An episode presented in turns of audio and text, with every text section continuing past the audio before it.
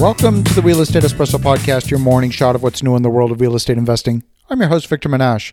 Today's another AMA episode, that is, Ask Me Anything. I love to answer your questions. If you've got a question that you think is going to be of broad interest, send it in. I'll answer it live on the air. Send your questions to victor at victorjm.com. That's victor at victorjm.com. Billy Kills from Barcelona asks, I've been listening to your Real Estate Espresso podcast recently, and I really enjoy your perspective and the content. I've been thinking of starting a podcast and I've gotten stuck on the design of the show and some of the technical aspects of creating a podcast. What's been your experience in producing a daily show? Well, Billy, that's a great question, and it's a question that I actually get quite frequently. I had three main ideas in designing the show. Number one, I felt that if I was going to get good at podcasting, I would need to do this on a regular basis. It needed to be a regular show. Putting out a show once a week or maybe less just didn't seem to make sense to me. I didn't think I would get good enough, fast enough for it to make sense. Number two, the current population of podcast listeners is about 75 million people in the United States. It's growing at about 15 to 20% per year, and those listeners, on average, subscribe to six shows and listen to five, because that's all they have time for.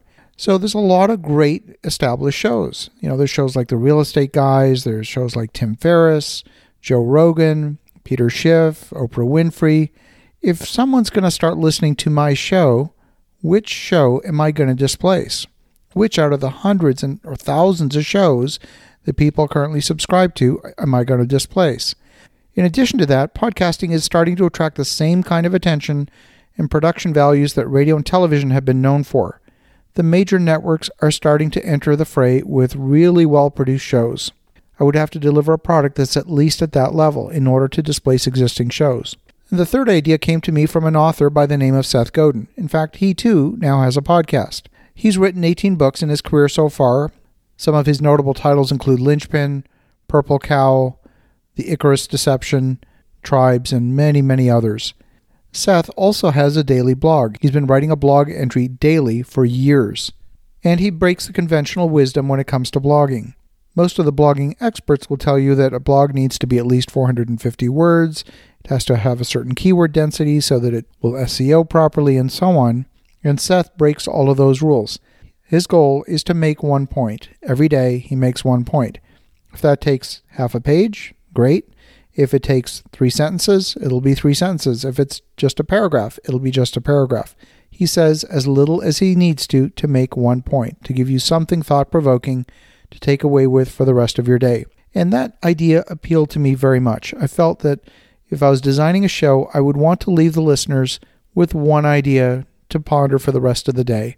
So that was really the genesis of the Real Estate Espresso podcast is a show that would leave you with one idea. A 5-minute show doesn't really compete with a 30 or 60 minute show, and my listener feedback is confirming that. Many listeners who I've met in person have told me that they will listen to my show first because they know they can commit to 5 minutes. They don't know that they can necessarily commit to 30 or 60 minutes. So in so doing, I'm able to compete without competing directly. It's by differentiating the product from everything else that's out there, and my goal is always simply to add value to my listeners each and every day.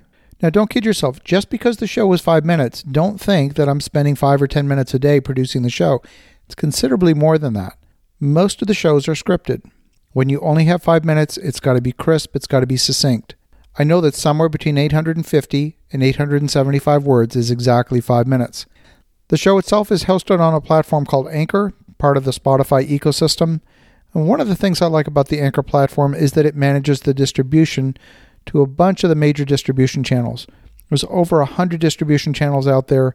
And, you know, we're talking about things like Apple Podcasts, what used to be called iTunes, Google Podcasts, Podbean, Castbox, Player.fm.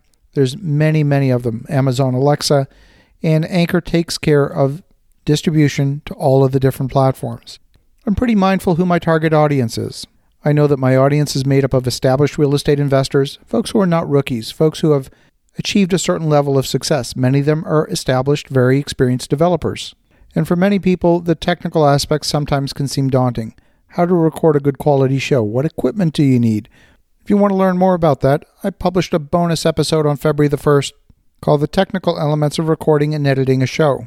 Go have a listen to that one, and I think it'll demystify some of the technical elements of how to produce a good quality show. I want to thank you, Billy, for a great question. And for the listeners at home, if you're thinking of starting a podcast, feel free to reach out, ask me any questions. Happy to share what I've learned about podcasting and point you to whatever resources and can have something to offer that would be helpful for you. As you're thinking about that, have an awesome rest of your day. Go make some great things happen. We'll talk to you again tomorrow.